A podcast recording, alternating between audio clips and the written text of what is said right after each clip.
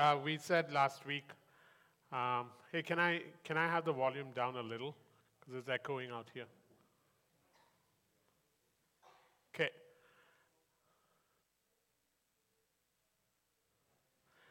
Yeah, last week we said we'd start with this new series called Take Your Rightful Place. Take Your Rightful Place. And so we started that today. We can't get uh, that TV to work and connect with the iPad, so uh, you won't see any notes there unless Matt Dirks or Jeremy fixes it. But uh, um, so I'll, speak kind of slowly and see if we can still have uh, the notes written down. But I can't write them and you won't see them. Yeah, so take your rightful place um, is the series we'll be doing for the next little while. Let's just pray. Father, um, new year, new series, trying to establish where we should stand, not where we stand, where we should stand. Take your rightful place. It's a command, it's an invitation. It's both. On one hand, you're inviting us, saying, Hey, come take your rightful place. On the other hand, you're commanding because you have the right, because you bought our lives. If we call you Lord, then you are master. And you're saying, Come, take your rightful place. So as we start these series, open our hearts, open our minds, open our spirits, open my mouth, so that I may speak things, Father, that are from you, and so that we may hear things that are from your Spirit. We ask for this, Father, in Jesus' name. Amen.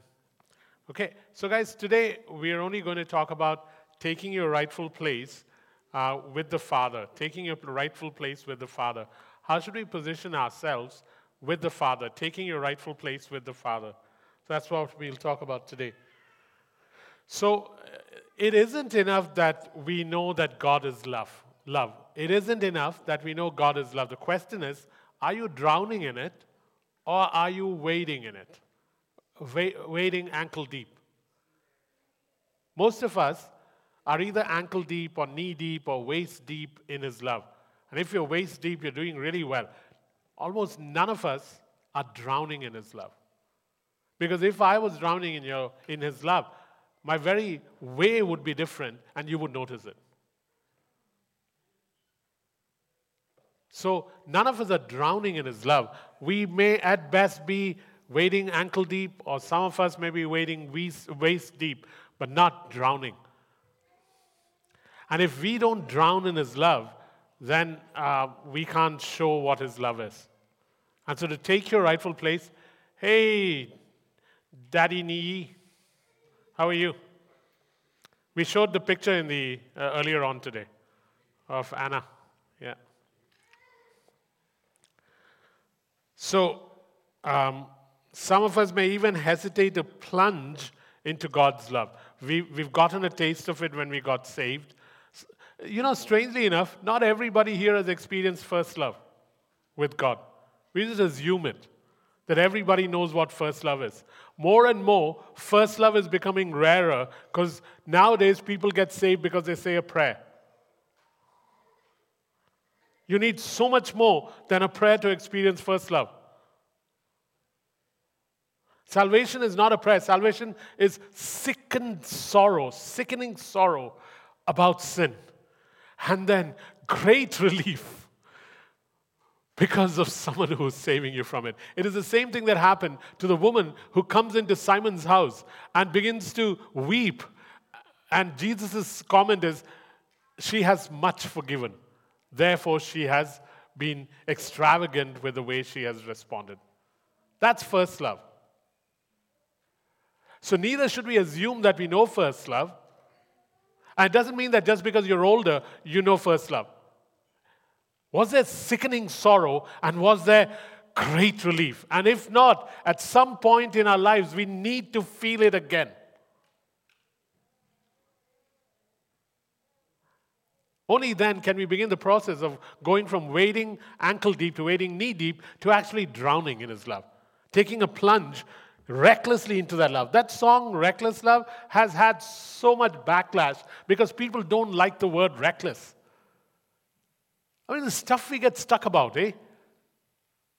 Evolving in pursuit of your that thing in So Will I and Reckless Love. People don't like it. Look at the rest of the song.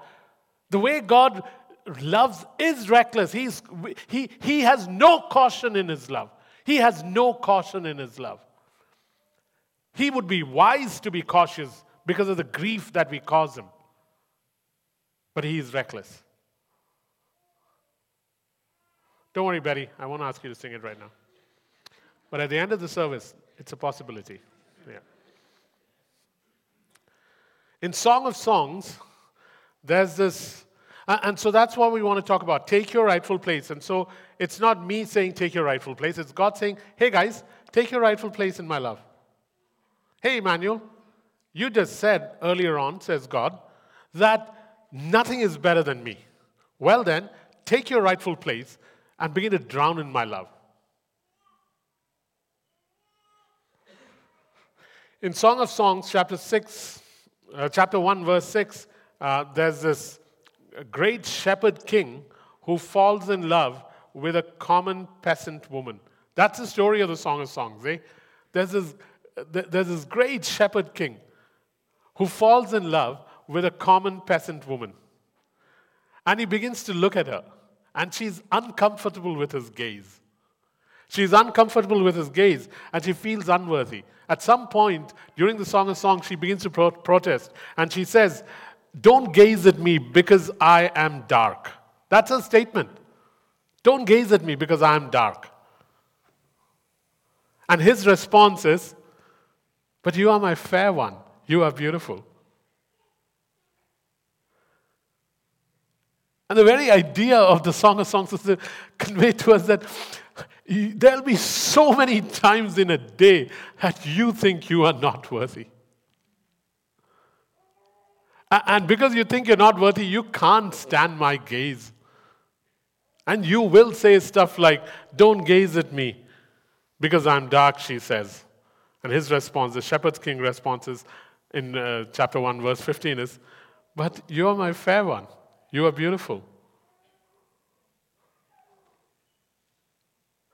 Our response is, But it's not real. Others have said that and let me down.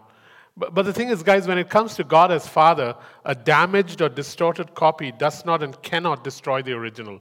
A damaged or distorted copy cannot and will not destroy the original. It's not possible.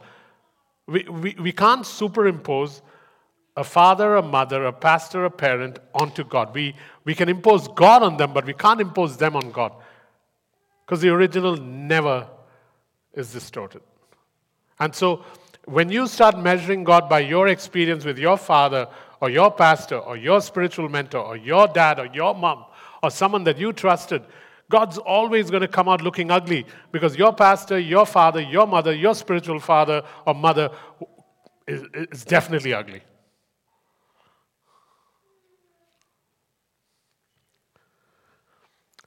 So, here are some statements God wants to make to us. And in these statements, uh, um, I mean, before we go there, one of the things we have to ask, and please be. Uh, one of the problems with charismatic Christianity is we have this thing called, uh, I'm a child of God. Nice, that's good, you are. But how do you really feel inside? There are days when you don't feel like I'm a child of God. Not because you are not, but because nothing feels right. Times like that, we have to be starkly honest and not maintain a positional integrity. But I am a child of God. No. Your statement should be, I am a child of God, but I just want you to know that I don't feel like that at all and you are very distant. It doesn't change the truth, but it at least expresses how you feel. There is no decent relationship without honesty. There is no decent relationship without honesty.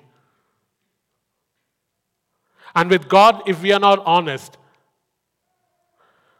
uh, who can we, we be honest with? Because He's the only one who really knows the condition of our hearts. Pardon? Not really. According to Paul, my conscience itself is not good enough. Paul says, My conscience may not condemn me, but it means nothing because the only one who knows my heart is me. Uh, the only one who knows my heart is God, because even my conscience, if it says I'm clean, doesn't mean I'm clean. My, yeah. Sometimes even when I think, this is why in book of Proverbs it puts it this way. Man thinks his ways is right, but God weighs his ways and knows whether he is right or wrong. So, if I'm not able to be honest in my relationship uh, and tell him what I feel, because he, he has the ability to take blows. It's just like you as a parent. When you as a parent have your child sometimes saying, No, you don't love me and all this stuff, it doesn't end your life because you're a parent, you know better. And we have to be starkly honest with God. So, one of the questions we have to ask is really, how are we functioning? Am I functioning 40%, 50%, 60% of the day as an orphan? Or am I functioning 40, 50, 60% as a son? On a daily basis, if I took 12 hours of a day, how am I really functioning? Is my identity that of a son or that of an orphan? Just take 12 hours that you're awake and compare yourself to Judah or to Emmanuel or to. It's amazing. By the time they get to Phoebe and Mia's age, things begin to change. It's crazy what's happened to the earth, eh? Because of one man's sin. By the time they get to Mia and Phoebe's age, things begin to change.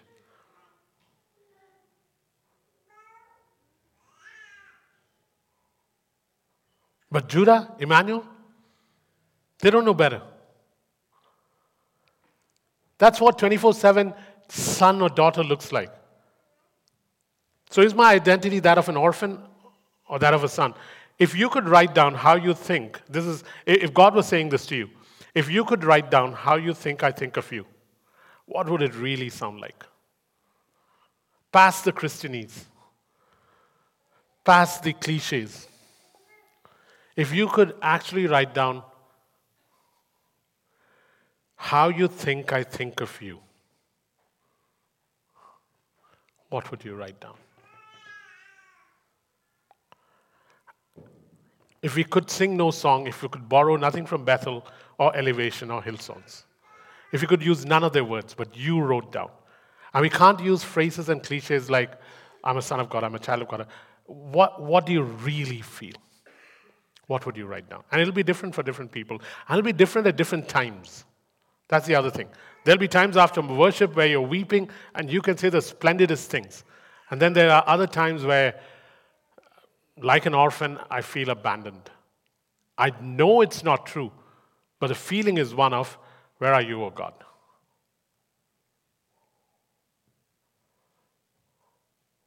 That's orphanhood. Abandonment at any moment any time of the day in your life is an identity of an orphan. Jesus had it on one occasion, not because he was an orphan, but because he was cut off.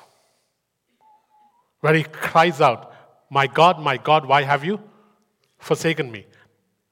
Because he actually knew he was cut off. It wasn't a feeling, it was a knowing that at this moment he is absent because I am bearing everything that is sinful. He became sin that he became sin who knew no sin that I might become his righteousness.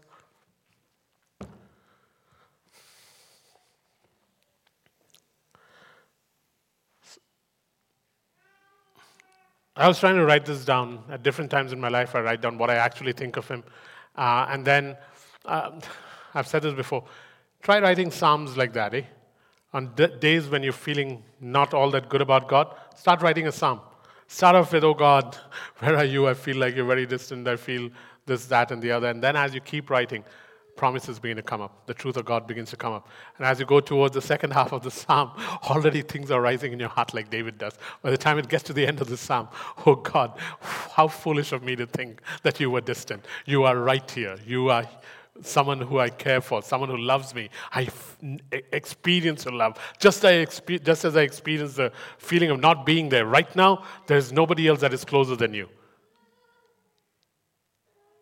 I mean, when I think of what David did, I was reading um, 1 Samuel recently. The guy actually is walking around and he sees a woman and he wants her, he takes her. After he takes her, he uh, then uh, hopes to get her husband to sleep with her. I mean, the height of deception. He gets her husband uh, uh home from the battlefield, says, uh, You need to go home. The guy doesn't go home because he says, I can't live a life of comfort when my comrades are fighting on the uh, um, front. So he gets him drunk, hoping that if the guy gets drunk, he'll go home and sleep with his wife. Ain't happening. What is David trying to do? Cover up the fact that he has now gotten another man's wife pregnant. So what does he do? Write a letter. And what is the letter? Hey, listen, make sure you station him right where the arrows are, right up front, so that he will definitely be killed. And then when you send me news, wrap it up in a lot of jargon so it looks like, ah, the poor guy died. This is the height of deception. Why am I talking about David in these terrible terms? How does a man like that still be called a man after God's own heart? Because there was something deeply honest about David. Deeply honest about David. It wasn't that he was someone who, I mean, how does a guy plan such deception, enter into a sexual relationship, have the husband killed? How does a guy like that get a title like that, a man after God's own heart. That's not a title thrown around, it's only thrown around once in the Bible. It is because this man had a depth of honesty that we can't even fathom. Therefore, God says, He ran after me. And yet, when it came to building the uh, temple, God did not allow him. He said, you, You're a man of blood. You got bloodshed on your hands. And God wasn't meaning wars, because Solomon went in war too. It was a different kind of blood that he had his, on his hands. But a man after God's own heart. Why labor this point? Get starkly honest with the Father. And one of the best ways is to talk or to write or to put into words. He began this practice sitting in the fields with sheep, and he would write. Any questions?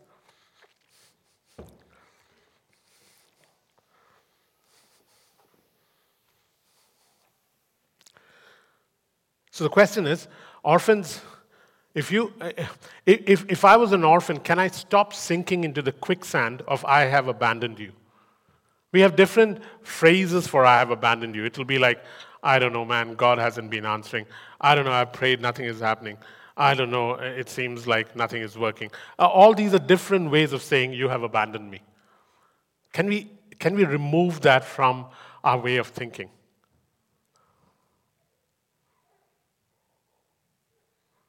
Yes, your feet is hurting. Yes, your uh, uh, elbow is hurting. Yes, things haven't happened. Yes, the job hasn't come through. Yes, but not abandonment.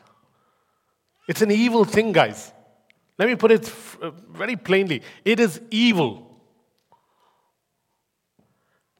It is taking and putting God on God something wicked, something evil, to begin to think along the lines of you are someone who begins to let go, abandon, cannot trust you, can't depend on you, you've not come through before, you will not come through again. These are evil ways of thinking.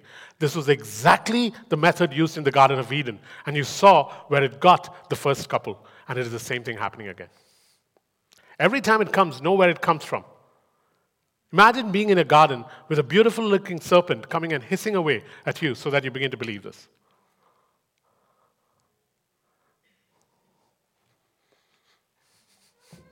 Take your rightful place, God is saying, by abandoning these things. The second thing orphans do is they are self reliant. Orphans are self reliant. If you adopt someone and the person has grown up as an orphan, you will find that for the first little while, they'll struggle to be anything but self reliant because they've survived because of self reliance.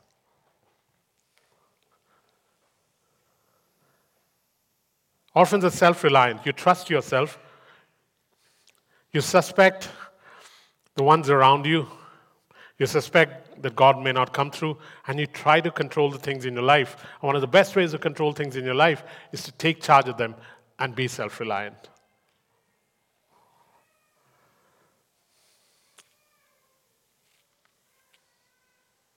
Chris Vallotton writes of a uh, child that he adopts, and uh, he brings the child into his home, treats the child brilliantly, loves the child like his own.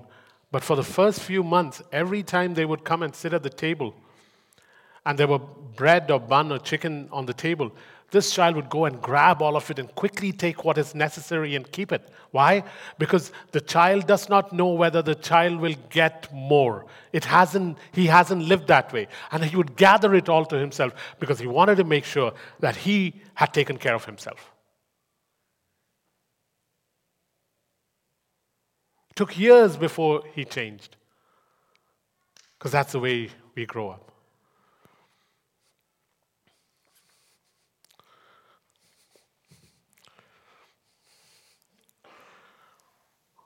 which is basically the uh, next point. Orphans try to make sure of their own provision and security. Orphans take care of their provision and take care of their security first. It is critical to them. They've been through such difficult times before that to not take care of one's own needs and to not protect or secure one's life is unthinkable. Can you stop being careful can you helplessly become dependent? Can you stop being careful? Can you helplessly become dependent? This is why Jesus got pretty upset when they started rebuking the children from coming to him. He calls one of them to his sides and says, Unless you become like one of these, you cannot enter the kingdom of heaven. And you parents know that one of the things about your children is they are helplessly dependent. And the kingdom of God is explored and is revealed to the ones that have that kind of helpless dependence, both on God and on others.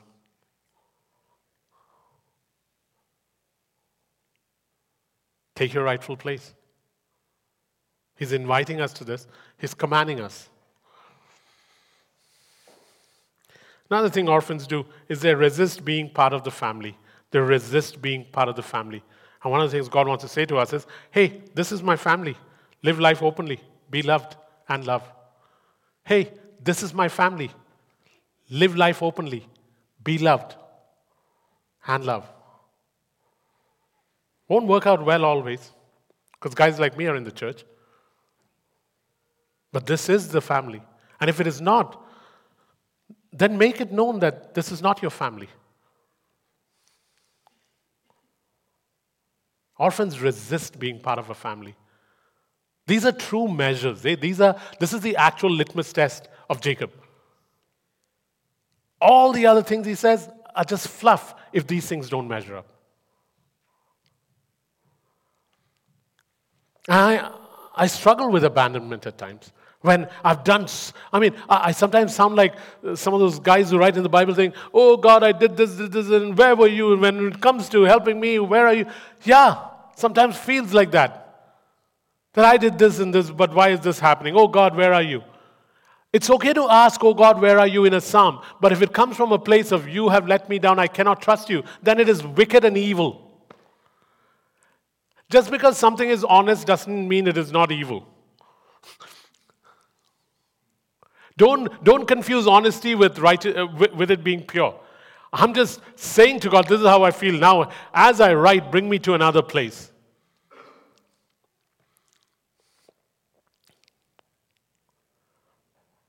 We have to name things evil because that might frighten us. We cannot name it human experience because the Lord is swept under that carpet. Next one orphans are transactional. Orphans are transactional. Transactional relationships have existed since the beginning of time. In Genesis 4, when Cain was angry with God, why was he angry? He was okay till God didn't respond the way he felt he deserved when he brought his sacrifice. Strangely enough, Satan is a transactional trader. Satan is a transactional trader. What does he go do with Eve? Hey, if you eat this, you will get this. What does he do with Jesus? Thousands of years later, he's doing the same thing with Jesus. Hey, if you do this, I will give you this. There is nothing transactional about God. His blessings are not transactional. Yes, in the Old Testament, it was a, a, a law. Do this, this, and this will happen. Do, don't do this, and this will happen. Now, it's not transactional. It is you are in Christ. There will be times where I will lovingly disciple you like you lovingly disciple your child. But because you are in Christ, everything that was transactional in the Old Testament changes. You can walk away from Christ and miss out on things, but Christ will not remove himself so that you miss out on things. You can walk away from Christ and thereby miss out on things, but he cannot walk away from you and cause you to miss out on things.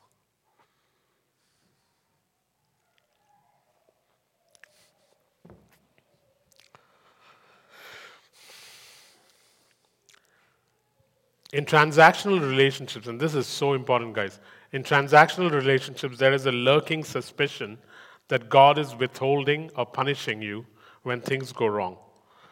In transactional relationships, there is a lurking suspicion that God is withholding or punishing you because you did something wrong. It, we are so steeped in it. So steeped in it. It's, Sometimes, on certain days, it's the first place I go to. When things don't work out, first thing, oh, God must be upset. I must have done something wrong. It's a terrible way to live. That shouldn't be the first place I go to.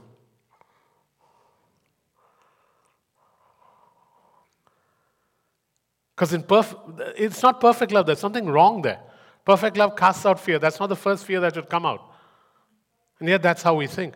Yes, there is seed and harvest. All that is there.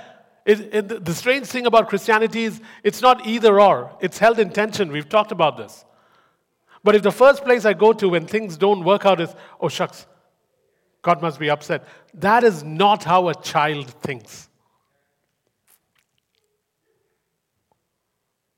Job thought like that. As soon as things began to go wrong, his first thing was, I must have done something wrong. Let me offer a sacrifice.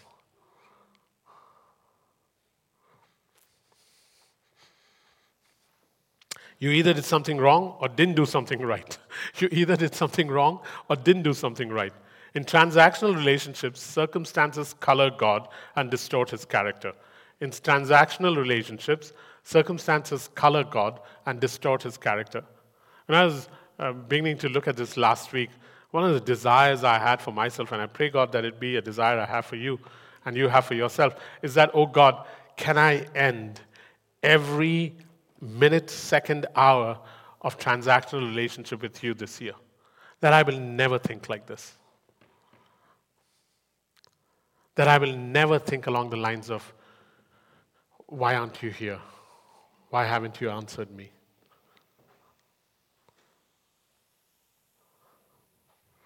That there'll never be a time when my first place that I go to will be, ah, oh, shucks, I've done something wrong.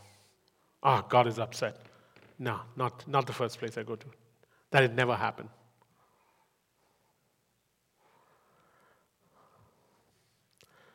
Is this something that you don't experience at all? Am I only preaching to myself? Okay, just checking, because either you're super tired or it doesn't apply to you.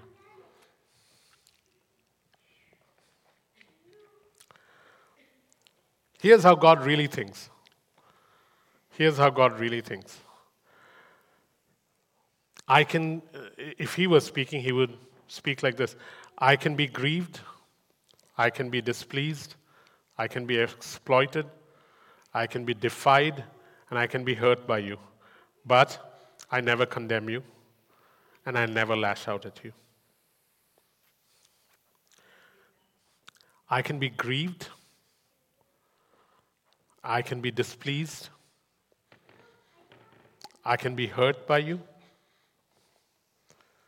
I can be defied by you. I can be exploited by you.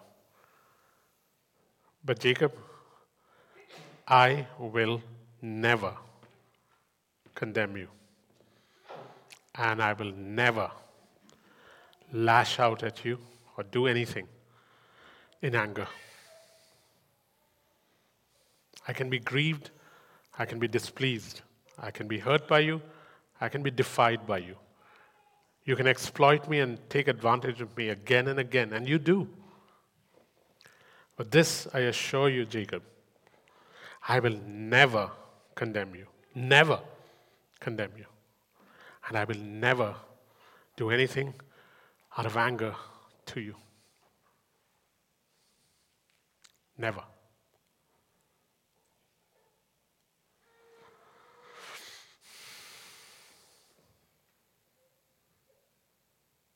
Here's another one. When your actions have consequences, I'll be there with a toolkit to repair things. When your actions have consequences, can, can we believe this, guys? Can we believe this? So hard sometimes to believe this. It's because our relationship with people is a certain way, or we have been treated a certain way that we keep superimposing it on God. Can I actually believe this? That when I have done things that are wrong and there are consequences, that He's not waiting there till I get to a place where I'm really, really, really sorry before He helps. It is not the way of a parent.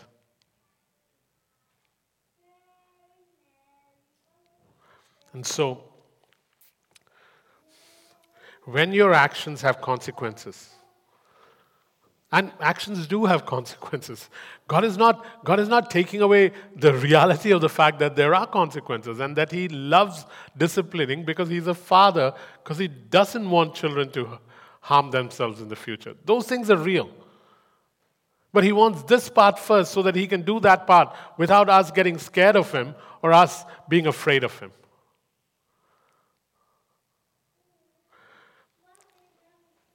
When your actions have consequences, I'll be there with a toolkit to fix what is broken. When your sin makes you feel dirty or guilty, I'll be there with water. When your sin makes you feel guilty or dirty, I'll be there with water. When you resent me, I'll be there with persistent kindness. When you resent me, I'll be there with persistent kindness.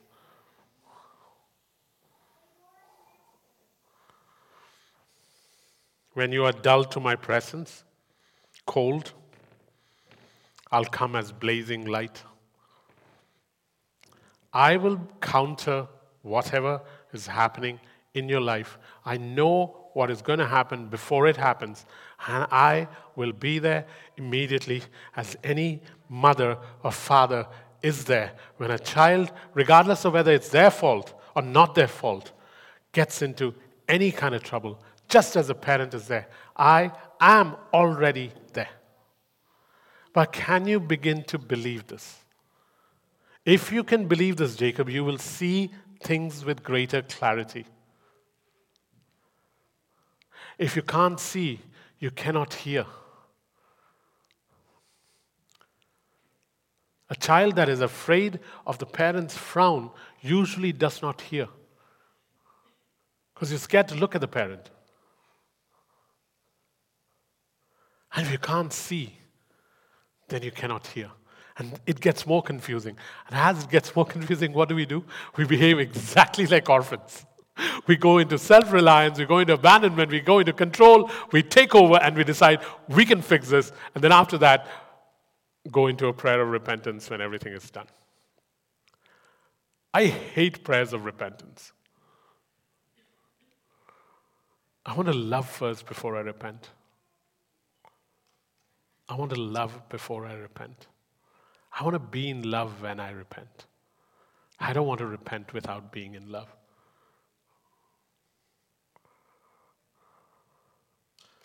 Draw me back to you, O God. I will cry my eyes out and say, I am so sorry. But if I am not drawn back, my repentance is just a prayer. I'm not interested, oh God, and neither are you. Neither are you. And one of the things he wants to convince us, convince us really, not even reassure us, persuade us, is that this is how I am always. So don't delay when things are going wrong. Don't delay. Get this part right, and all the other parts will work out.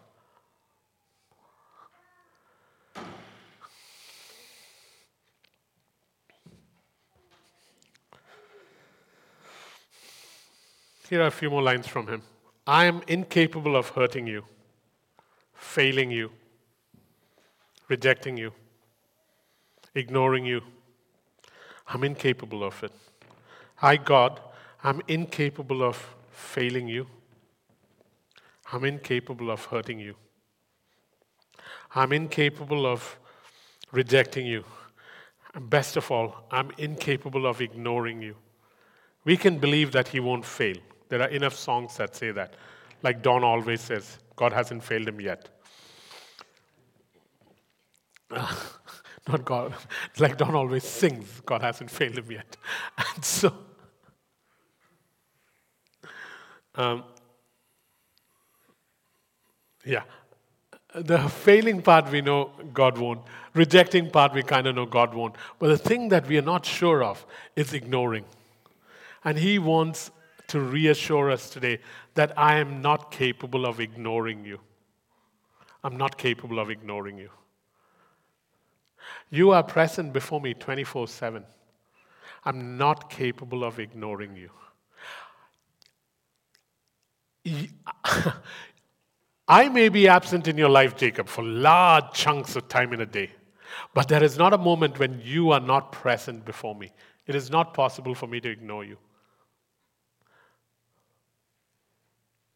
So when things are delayed, can you trust that it's not being ignored? Can you trust that there's no, uh, that, that, that you don't have to delve into some mystery of what needs to be known? If you love, you will find it so much easier to walk, to hear, to see, to, to, to wait. Waiting, waiting gets so much easier when, when, you, when you know you're loved, because it will come.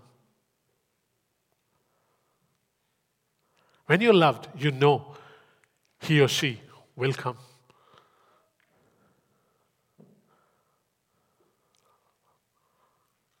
At the young adults camp, I think it was Jeremy who said, Oh God, show me your worth.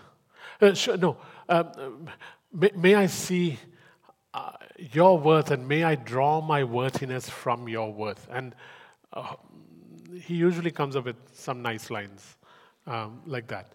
Uh, but it is so true. If you go to Songs 1 6, that's what's happening. This, this peasant woman is saying, Do not gaze at me because I am dark, and she feels like she's not worthy. And what does he go and say? He says exactly the opposite You are my fair one. You are beautiful. And the way he says it is absolutely convincing. Eh? That's the great thing about God. He's the only one who can say things and you will actually believe it. You can come and tell me, Jacob, you're a lean, mean fighting machine, and I will laugh at your face. Oh my God, if he says it, I'll believe it, man. I'll even go and buy pants that are four inches tighter at the waist. That's one thing about God, eh? When He says something, you can be sure that you will believe it. He has that ability. He made you. And she believed it because the rest of the chapters are about her running after him. Behold, you have come over the mountains, upon the hills. To you I will run, my beloved, you've captured my heart. The same woman who, who could not bear to be gazed at is now running over hills and mountains because he has captured her heart.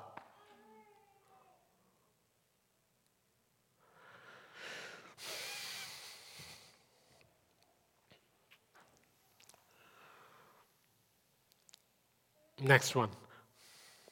You are the object. Uh, uh, it's so hard to f- fathom this one. It doesn't matter how many times I say it. You are the object of my extravagant love. I think it was Anne, Anna, George Ann, um, um, who said that this morning, this evening. You are, the, you are the object of my extravagant love. Very hard for me to believe that. Very hard for you to believe that. Extravagant love? Nah. It's very easy to believe in extravagant love. All you have to do is remove that one thing you are waiting for God to do. Do you realize that the reason we stop short of believing everything about God splendidly is because of some temporal thing we are praying for that hasn't come to pass? Remove that, and you suddenly begin to believe it. It's crazy. And it can be something as small as um, getting a ticket to a show, and something as big as praying for someone who may be dying. But remove that, and suddenly you can believe in His extravagant love. Because of these little things that keep coming up, you keep getting blinded to His extravagant love. Always find out what's blocking your vision. And then do the Tom Cruise thing in Mission Impossible peel it away.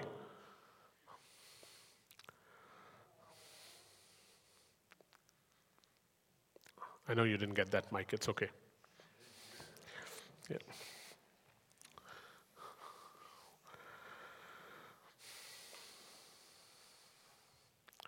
You're the object of my extravagant delight or love. You're the target of my reckless delight. Target of my delight. That I target you, that I target you, that I target you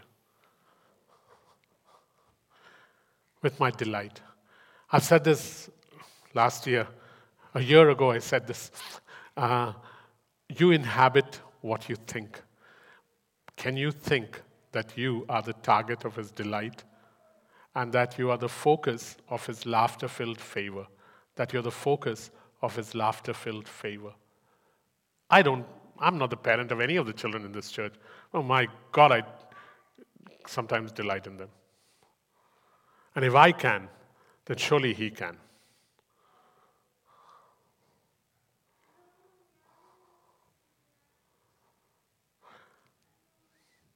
The focus of his laughter filled favor, the target of his reckless love, the object of his extravagant delight. Each, each of those words is so hard to actually believe in.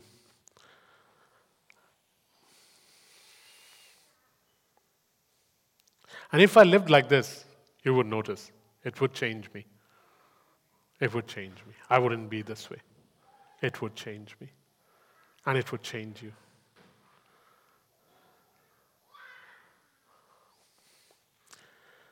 Next one. I placed in you the Abba cry so you can instinctively have the privilege of intimacy. I placed you in I placed in you the Abba cry so that you can instinctively have the privilege of intimacy. Instinctively, meaning, hey, it is impossible for me to ignore the Abba cry. I put it in you. I put it in you so that, Jacob, when you're in trouble, when you have sinned, when you're in the middle of fear, when you're anxious, when you're joyful, when you're scared, when you don't know how to escape out of the pit that you have dug, when you've been thrown into a pit by others. Listen, there's something that I've put in you that gives you the privilege of intimacy, and it is instinctive. It is the first thing that comes out. Do not let the world, do not let your circumstances, do not let theology, do not let religion crowd out this that, that cry. It is a cry I always respond to. Shh, cry it out. If, if the only thing you said in worship is Abba, Abba, Abba, it is the most pleasing sound in heaven. Because at the end of the day, the one thing he came to restore was fatherhood. So why would that not be the first word you spoke? Just like a child says papa or nowadays mama.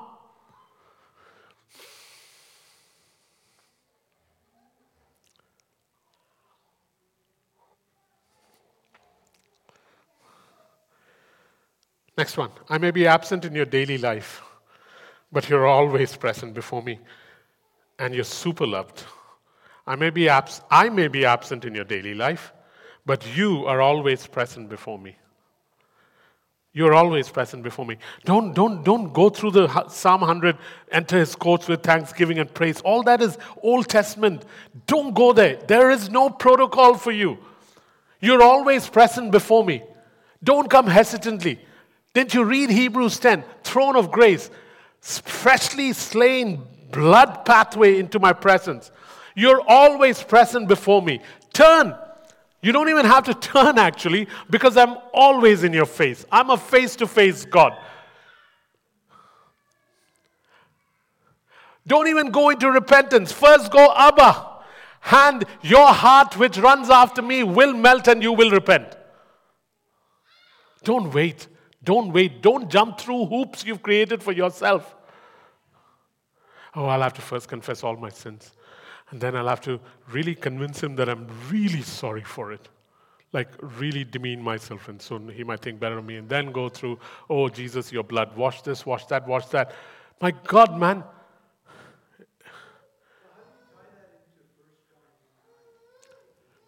Brilliant. 1 John 1 9 says, If you confess your sins, I'm faithful and just to forgive. Do not mess with that. Confess your sins, but confess your sins because you're sorry for them. Don't confess your sins to get a clean slate.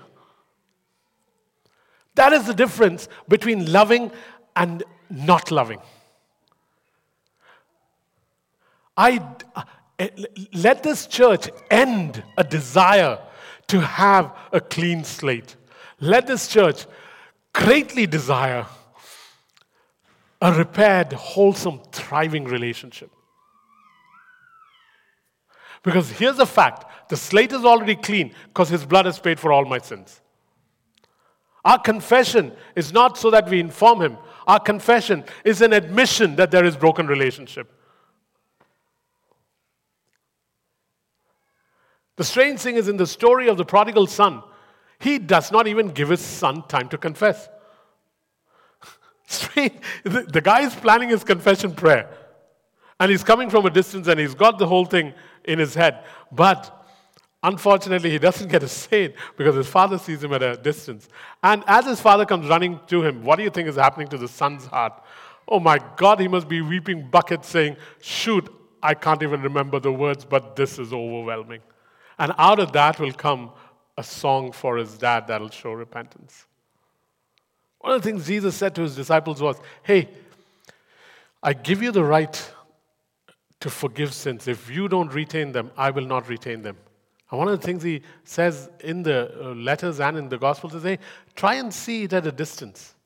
Try and see someone repentant at a distance. Sometimes one doesn't have to go through a repenting prayer, you can see it.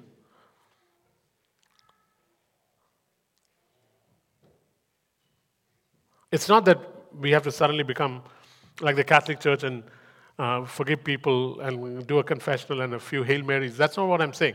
I'm saying that sometimes repentance is a condition of the not sometimes. It's always a condition of the heart. Let the words come from the heart, not the words inform the heart. The heart must inform the words. Next one. Don't jump through hoops that you have constructed for yourself. My love is already yours. My love is already yours. Run. Run. Run into my arms. Find relief. Don't jump through hoops. My love is already yours. Run, run into my arms. In the safety of my arms, begin to speak. In the safety of my arms, go to 1 John 1 9. In the safety of my arms, Tell me your frustrations. In the safety of my arms, tell me your sin. In the safety of my arms, tell me that you find it impossible to escape sin. Tell me that you know that even if you ask for forgiveness, tomorrow you will again go and watch something on TV or on internet you shouldn't. That you will again go and drink. That you will again go and this, do this or that. Tell me in my arms you tell me that in my arms, and I will bring you into a place of freedom that you can never get through Christian hoopla.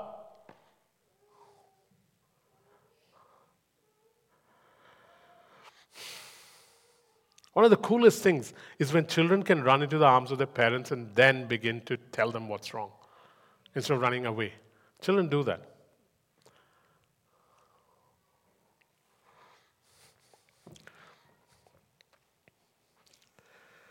Despite what you think, I don't stand by silently when bad things happen to you. It's so natural for me to work on your behalf. It's so natural for me to work on your behalf. I don't stand by silently. Stop thinking like that. When things are going really bad, you think to yourself, Where is me? As in, where is God? And He's saying to us, Hey, can you first get this through your head and heart that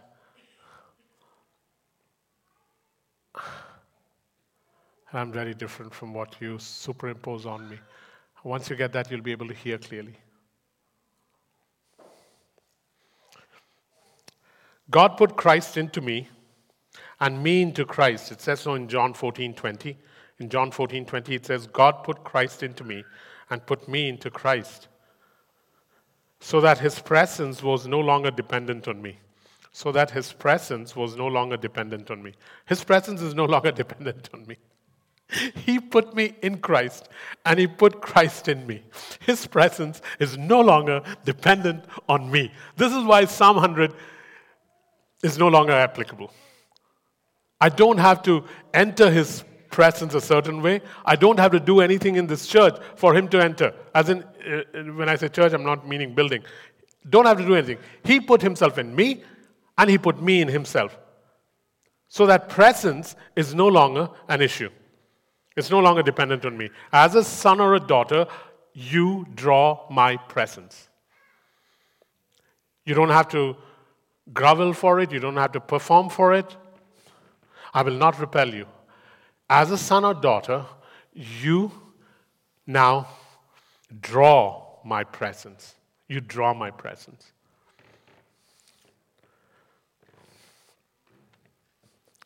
One of the ways we know that we have drawn His presence is sometimes our ways of worship. Eh? If you need to warm up before worship becomes something that really touches you, know that there is a distance.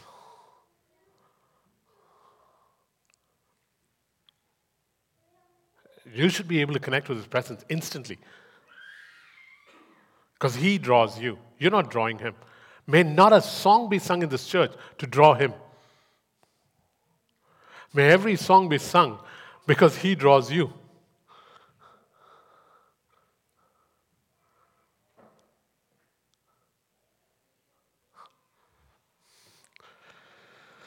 Our experience of God's nearness or God's distance is not an actual description of proximity, it's just our experience of intimacy with Him.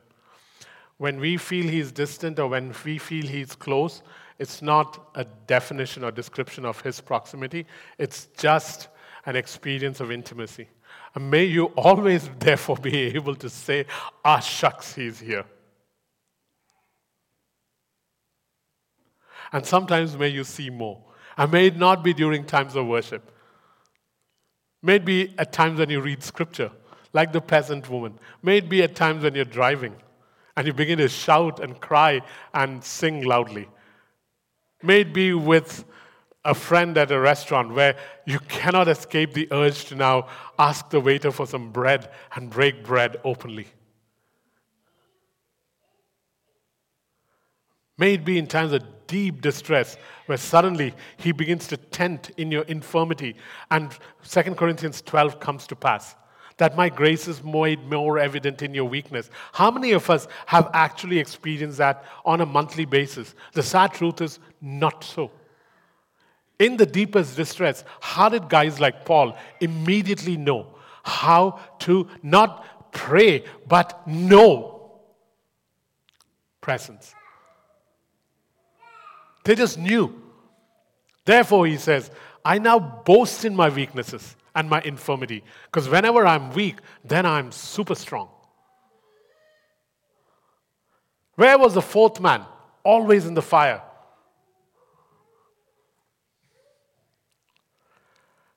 That's another thing I desire for us. That every time things go wrong, we immediately get more intimate. How crazy would that be? That'd be so nuts. Every time things go wrong, every time things are beginning to unravel, in the unraveling, there he is. And then, what do you do, man? That situation becomes so overcomable. Practice this, guys. It won't happen overnight. These are not miracles that will happen, these are learned things. A miracle will happen and will help you once, but it doesn't teach you. Miracle supplies the solution, it doesn't teach you. If it taught you, then the 10 lepers would have all come back.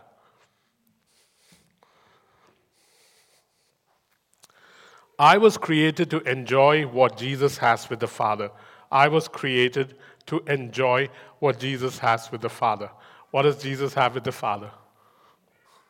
What does Jesus have with the Holy Spirit? A certain kind of oneness and intimacy and affection, a trust that is ridiculous. In Christ, I'm included in the Trinity. Take it, and mm, if you want to think that's bad theology, that's fine. I'm just trying to, I'm just trying to tell you what it looks like. In, in Christ, I am now included in the same relationship Jesus has with the Father and the Holy Spirit. It, it, is, it is a strange oneness. It's deep intimacy. It's, it, it's heartfelt affection. It's deep trust. And he's saying, hey, I want you to enjoy this too. I'll go over it line by line with you. Jesus says that. In Matthew 11, he says, this is a unique father son operation that comes out of unique father son intimacies. Can I therefore go over it line by line with you so that you can partake in what I have? Matthew 11.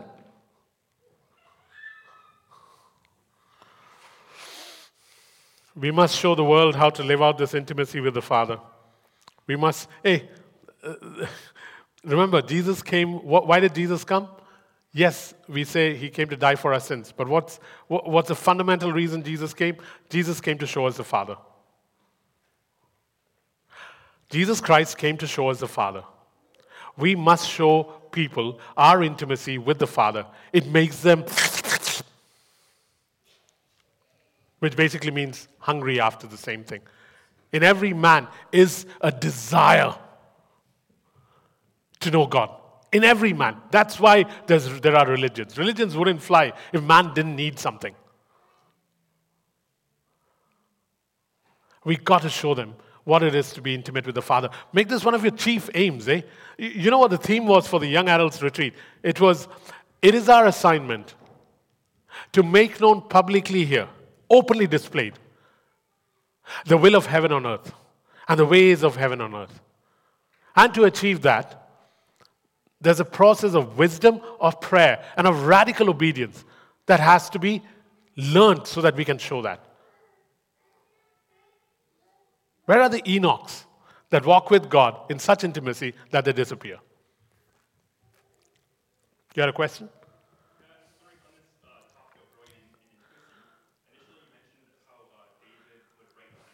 Yeah.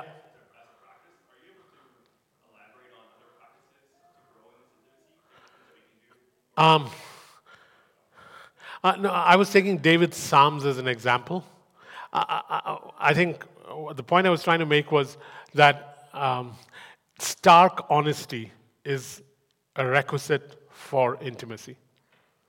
Without honesty, there is no intimacy. And it is so hard to be honest, either because I want to hide something or because I don't want to enter into that kind of a relationship. And we think with God it should be easy. And surprisingly, for some strange reason, it's not. I am sure there is, but um, yeah, yeah.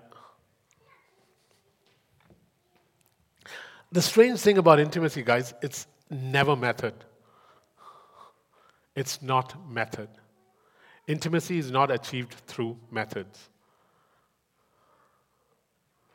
It's not achieved through methods.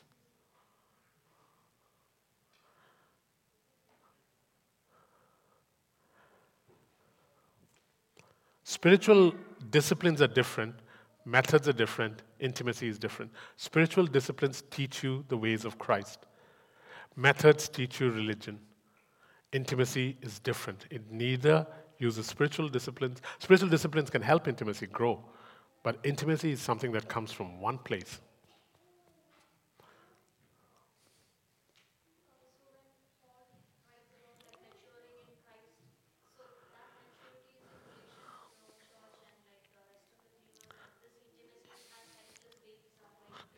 Yeah. So, so um, when Paul is talking about it, he's saying, uh, Can I bring you into a maturity, George and Anne, where you are conformed to the stature of Christ?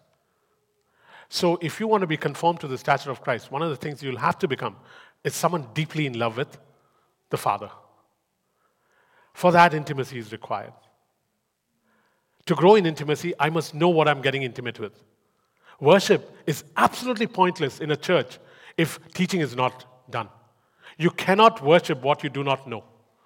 When churches think worship is the main thing they should do, I'm saying to you, it's unbiblical because you cannot worship what you do not know. You have to teach the truth and then worship in spirit and in truth. And therefore, to become mature, I must be one who loves the Father like Christ loved the Father. And to do that, sometimes I have to sit at his feet and ask him to tell me what he's written. Ask him to tell me about himself. Till he himself gets so fed up and says, I'll never take this portion from you, but can you leave me alone for a while? He won't say that. But, but that's what we're talking about. That woman was intimate. Intimacy frees you to do things in public that you would never do. When one is intimate with somebody, they are not afraid of expressing their intimacy publicly. I want to say to you that it doesn't matter which country you come from, which background or ethnicity you come from. This thing is true that when one is deeply in love, one is not afraid of public display.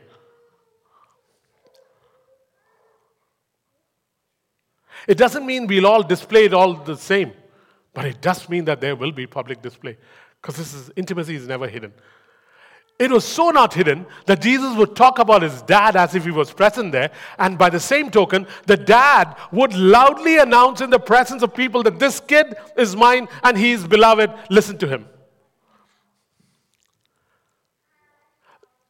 When I first became a believer, the, the old timers here know this. When I first became, I think that's what we'll call the. Um, no, no, forget it. no, no, no. I'm moving on. when I first became a believer, I used to go to this church uh, um, uh, that was run by the U.S. Navy. And there was a pastor there. Um, I met him just once. His name was Sid Spain. I've Googled him trying to find him. I haven't been able to find him. If you, if you arrived for the service early, you would hear him having conversations and you would look for the other person and you wouldn't find him. Why? Because he was having conversations with God and it was crazy. And I would hunger for it. Saying, Gosh, I wish I could talk like this with someone invisible.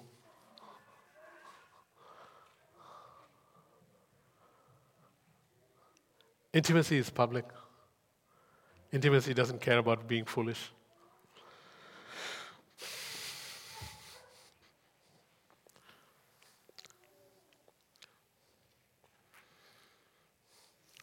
Okay, so what do we do about this? Hear his voice and you will hear his heart. Every morning, hear his voice and you'll hear his heart. Hear his voice. His compassion is new every morning. His compassion is new every morning. Hear his voice and you will hear his heart. Let his words frame your day. Let his words frame your day. Hear his voice, you will hear his heart. His compassions are new every morning. It won't be the same thing. He, let his words frame your day. Let his words frame your day. Please, I beg you. And if you don't, then find it another time. And if you fail, don't, don't, don't, don't shy away. Go running into his arms saying, I've failed. I didn't have time for you. You were like a pigeon in the park that I threw scraps to. I did not have time for you. But here I come running because I will sit in your arms and tell you that I failed. But I refuse to stand at a distance won't be at a distance.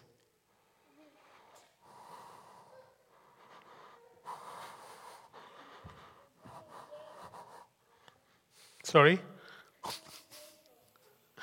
What did she say? Okay.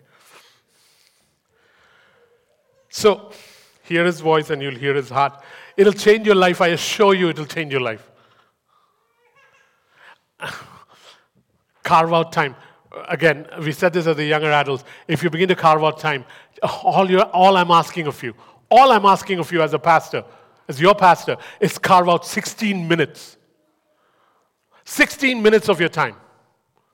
Why 16? Because it's more than 15. No other reason.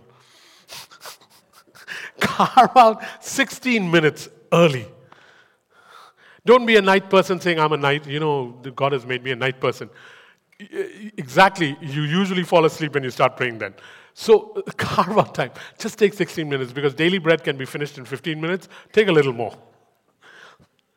And if you start at 16 minutes, I assure you, as this begins to happen, the 16 will become 18, will become 25, will become 30, till sometimes you will become an addict and you will have withdrawal symptoms when you do not do this for a day or two. It'll unravel your life. It'll be like nothing is working because I haven't had my.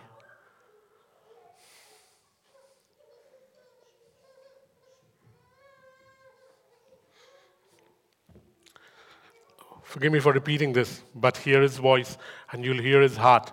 It's hard to practice, but his compassions are new every morning. Let his words frame your day. It'll be different every day. One day it'll be because you're hiding. He'll say, Adam, where are you? Another day you'll be sad that you haven't been able to connect with him. And he'll say, Mary, who are you looking for? And she'll turn around and she'll say, Rabboni, is it you? Another day it'll be you kind of disappointed that yesterday things didn't work out. And he'll be by the beach and he'll have a fire going. And he'll say to you, Boys, do you have some fish? Another day, it'll be changing the name of Rachel's second born, Benoni, to Benjamin. You know what Benjamin means? It says in Deuteronomy 33, verse 2, that Benjamin is the one who sits between God's shoulders. Do you know what it is to start the day like that?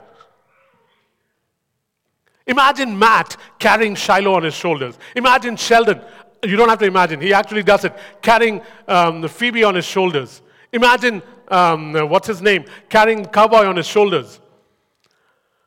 Uh, sorry, uh, what's his name is Vivek. The cowboy is Emmanuel. Yeah, he has that little scarf and he walks around like a cowboy who's just gotten off his horse and isn't familiar with the ground. Yeah, so sit between his shoulders. You should read it. Deuteronomy 33. Deuteronomy 33. I'm so excited, I'm full of life suddenly. Deuteronomy 33.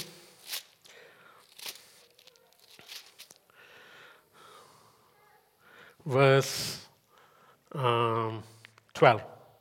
Deuteronomy 33 12.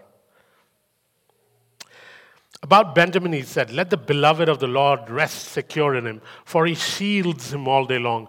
And the one the Lord loves rests between his shoulders. In other versions, that carried between his shoulders. It puts you up here, man.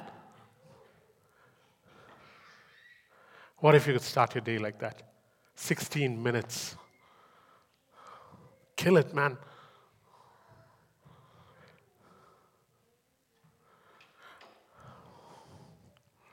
I'm not talking about reading your Bible during that time, just 16 minutes of getting His words into your heart.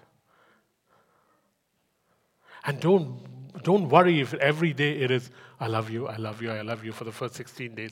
It's okay. You'll get the hang of it. Those words are life changing. Do not fear, I love you.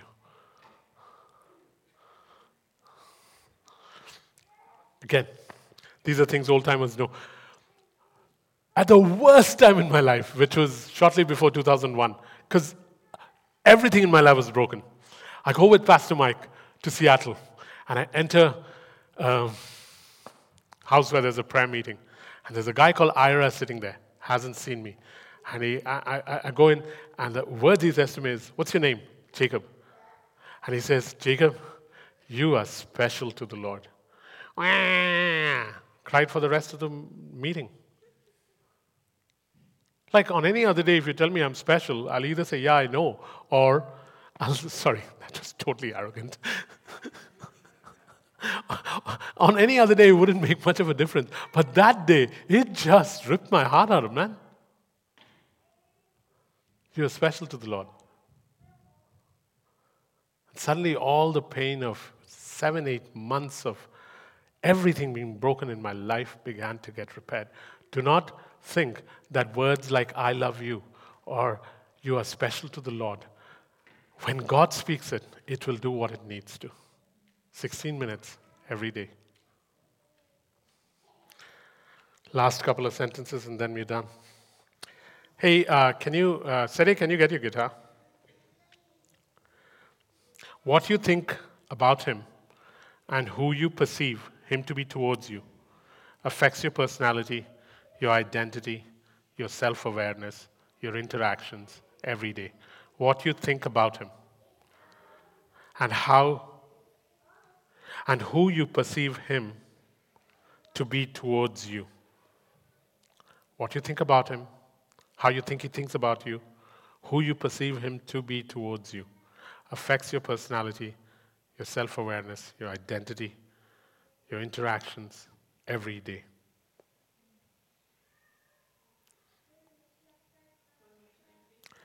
What you think about him. Many times we don't think anything about him, nothing bad, nothing good. We think he's neutral. What you think about him, how you think he thinks of you, and who you perceive him to be towards you affects your identity, your personality, your self awareness, and your interactions.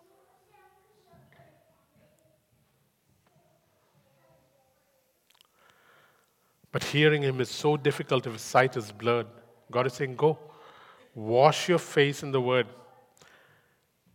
Intimacy is by faith, emotions are secondary. Never reverse that, never flip it.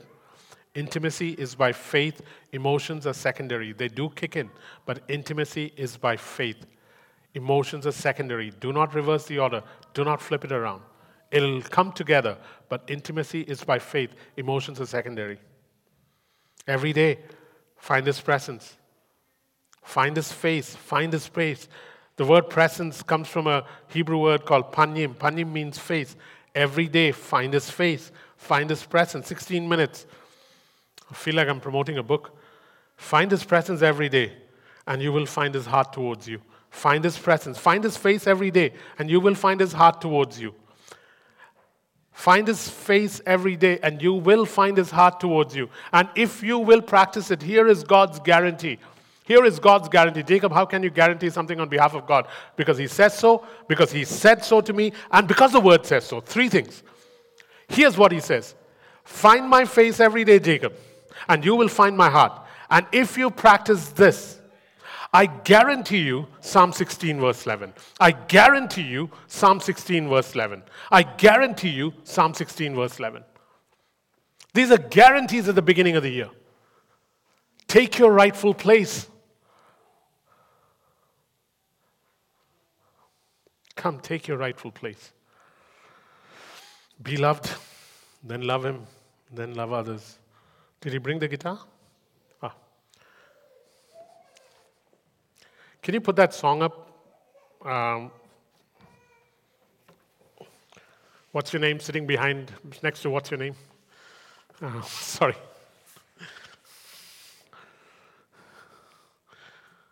Hey, uh, Jane, do you have the pick anywhere here? This is a song we used to sing long ago, but it's a cool song to conclude with. Any questions before we sing? You want to play?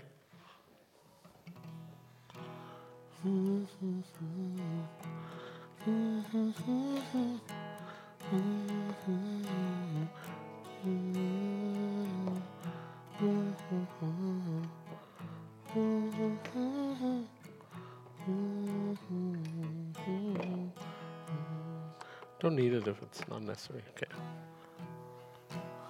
Okay. If you don't know this song, it's easy. You are my father. You are my father. We'll wait for the words to come up behind.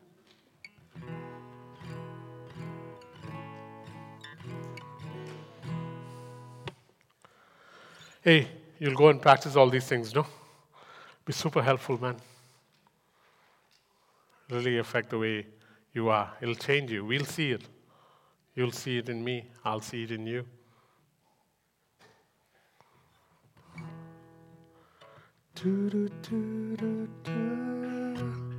Make sure the pews are stacked up on the side before we leave, yeah?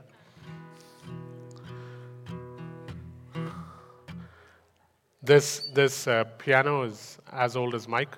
It was here when he was here. And uh, older? Yeah. Oh. You are my father. You are my father. You hold my future and destiny. You are my father. You are my father. In you I find my identity. You are my father. You are my father. You hold my future and destiny. You are my father. You are my father. In you I find my identity. Lay your hands on me. Tell me who I am. I can do all things if you say I can. Show me I am free, free to accomplish your plans for me. You are my father, you are my father, you hold my future, my destiny. You are my father, you are my father, in you I find my identity. Lay your hand, you've laid your hands on me. You've told me who I am. I am a covenant son. Your will is my command. One more time, you've laid. You've laid your hands on me. You've told me who I am. I am a covenant son. Your will is my command. One last time, you've laid your hands. You've laid your hands on me. You tell me who I am. I am a covenant son. Your will is my command. You have set me free, free to accomplish your plan for me. You are my father. You are my father.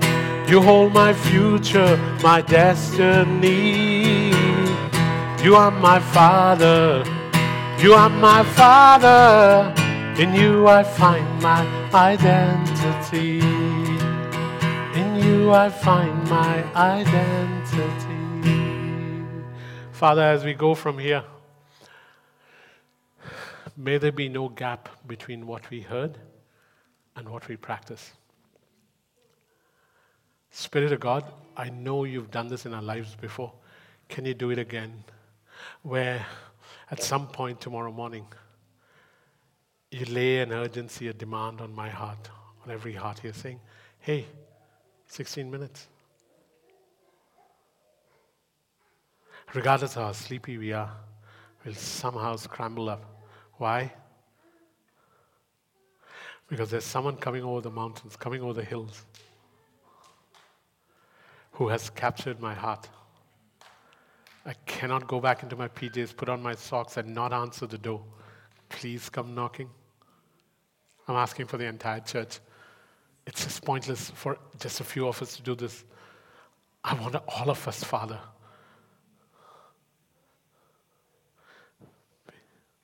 Behold, you have come over the hills, upon the mountains.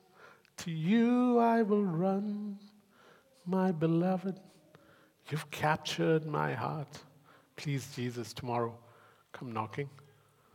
And then, if some of us fail because it's been a tiring weekend, when we wake up instead of feeling guilty, just go looking for you and run into your arms and say, feeling really guilty.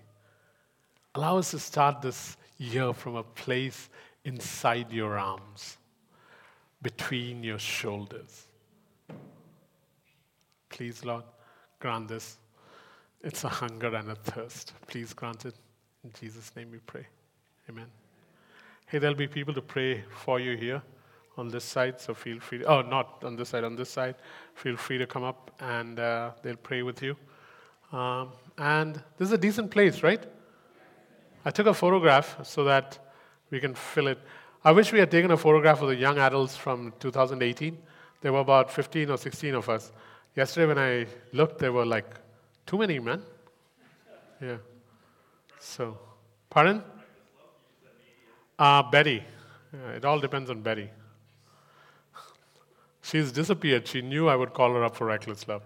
All righty, let's go home. oh no, she didn't disappear. She was sitting, but too late. Yeah.